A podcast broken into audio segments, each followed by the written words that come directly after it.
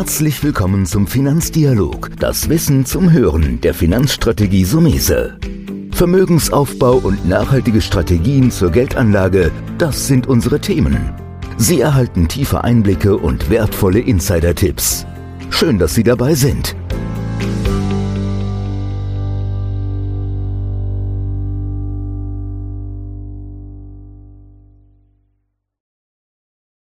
Ich bin Volker Pietsch, bei mir im Studio ist Antonio Sumese. Heute unser Thema Dividenden und Dividendenstrategie, weil du machst ja immer eine Strategie daraus. Ja, das ist ein sehr interessanter Ansatz. Wobei von vornherein muss man sagen, Dividendenstrategie ist nur eine von vielen Strategien, die immer wieder aber mal prominent ins Schaufenster kommt. Also normalerweise schaut man ja so ein bisschen auf, wie viel Gewinn mache ich mit einem Fonds, was, was, wie, wie steigt er. Ist das bei der Dividende, muss man das trotzdem auch im Auge haben? Vielleicht muss man kurz ausholen, wenn man über Dividendenstrategie sich Gedanken macht. Da geht es ja um Ausschüttung, sprich Unternehmen, die eine gute Dividende zahlen. Und wenn man viele von diesen Aktien in einen, in einen Korb legt, kann man dann einen Fonds machen, einen Dividendenfonds, also einen Fonds mit einer Dividendenstrategie. Man kann auch diese Aktien einzeln kaufen, freut sich dann, dass die jährlich viel ausschütten. Man muss vielleicht äh, an der Stelle sich überlegen, es gibt zwei Anlagestile. Die sogenannte Growth- und Value-Variante. Das hatten wir ja schon mal so ein bisschen angedeutet. Growth heißt, ich setze auf Aktien, die einfach eine Kurssteigerung haben. Und Value heißt, ich will Aktien, die eine Dividende haben.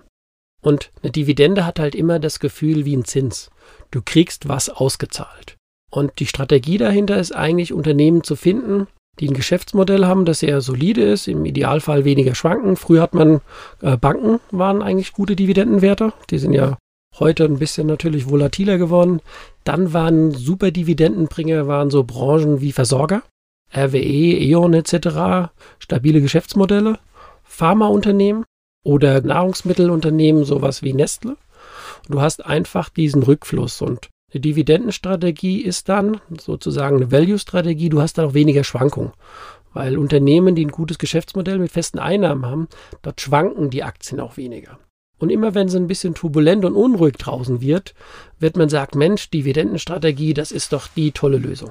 Ist das dann schon der Bereich jetzt Vor- und Nachteile? Das heißt, für jemanden, der es nicht so schwankend mag, ist das dann die Strategie? Das ist genau die richtige Frage, Volker, weil du musst ja immer den Gedanken machen, welchen Vor- und Nachteil hat alles, was wir tun. Also auch eine eine Dividendenstrategie hört sich toll an und da gab es vor vielen Jahren die Telekom-Aktie, die ist ja irgendwann auf den Markt gekommen, die Deutsche Telekom. Da sind wir jetzt wirklich 20 Jahre zurück. Da hat man gesagt, Mensch, auch Telekommunikationsunternehmen, tolle Dividende. Aber jetzt machen wir ein Beispiel, jetzt kaufe ich eine Aktie, die eine hohe Dividende hat und jetzt halbiert die Aktie sich. Dann ist es zwar schön, die Dividende zu haben, aber wenn dann die Dividende die nächsten zehn Jahre gebraucht wird, um überhaupt auf das Kursniveau zu kommen, also sollte man sich nicht blenden lassen. Also eine hohe Dividende ist nur interessant, wenn das Geschäftsmodell des Unternehmens wiederum hinten dran sehr spannend ist. Deswegen gibt es manchmal der eine oder andere Privatanleger auch mit Einzelaktien, der sich so ein bisschen, ich will jetzt sagen, in die, in die Tasche lügt und sagt, oh, eine tolle Dividende, und dann guckst du dir die Aktie an und die ist 30 Prozent im Minus. Also die Aktie sollte dann immer um ihren Wert, aktuellen Wert bleiben, leicht steigen plus Dividende. Ja? Weil da kann man auch, und das sehe ich dann den Nachteil, wenn man zu blauäugig ist, in der Dividendenstrategie zwar erst eine Kontogutschrift haben, aber sein Vermögen ist trotzdem weniger wert. Ähm, grundsätzlich ist es eine Strategie, die interessant ist, die man beimischen sollte, als eine von, von verschiedenen Strategieansätzen.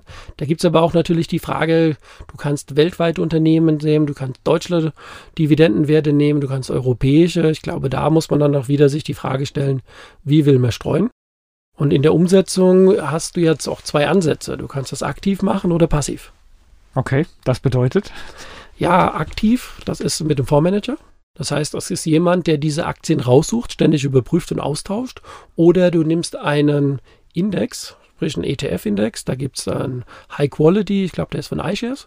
Interessant. Da gibt es aber auch von GP Morgan, den Global Dividend, das ist einer der besten Dividendenfonds, der auch viele passive schlägt. Du merkst schon wieder, die Dividendenstrategie ist erst der Weg, ja, die Umsetzungsform, ist aber dann, wie investiere ich? Also meine, mein Credo bleibt weiterhin, das eine sollte das andere nie ausschließen. Also wenn man ein Dividendendepot, haben wir auch schon gebaut für, für Mandanten, dann sollte man verschiedene Ansätze nehmen, also aktiv und passive Fonds und von verschiedenen Gesellschaften und immer wieder überprüfen. Aber, da komme ich nochmal am Anfang zurück, Dividendenstrategien werden immer dann so ein bisschen aus der Schublade geholt, wenn die Aktienmärkte nicht laufen. So nach dem Motto, die Dividende ist da. Deswegen so ein bisschen aufpassen, das ist manchmal medialer Mainstream. Es ist eine Strategie, die ist gut, aber bitte nur als eine von vielen sehen. Und dann hat man, glaube ich, den, ja, die beste Möglichkeit, da eine zusätzliche Performance zu machen. Du musst mir jetzt gerade noch mal helfen. Dividendenstrategie auf, auf die Einzelaktie verstehe ich das ganz gut. Funktioniert das dann im Fonds genauso? Das heißt, äh, da habe ich ganz viele Werte gebündelt und es wird ausgezahlt.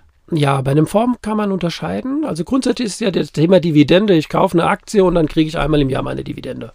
Das ist ja so der übliche Ausschüttungsintervall. Es gibt auch ein Unternehmen, die mal vierteljährlich oder auch monatlich ausschütten, aber das ist schon ein bisschen exotisch. Wir bleiben also ein Unternehmen, schüttet einmal im Jahr die Dividende aus. Und dann freue ich mich als Aktionär über die Gutschrift.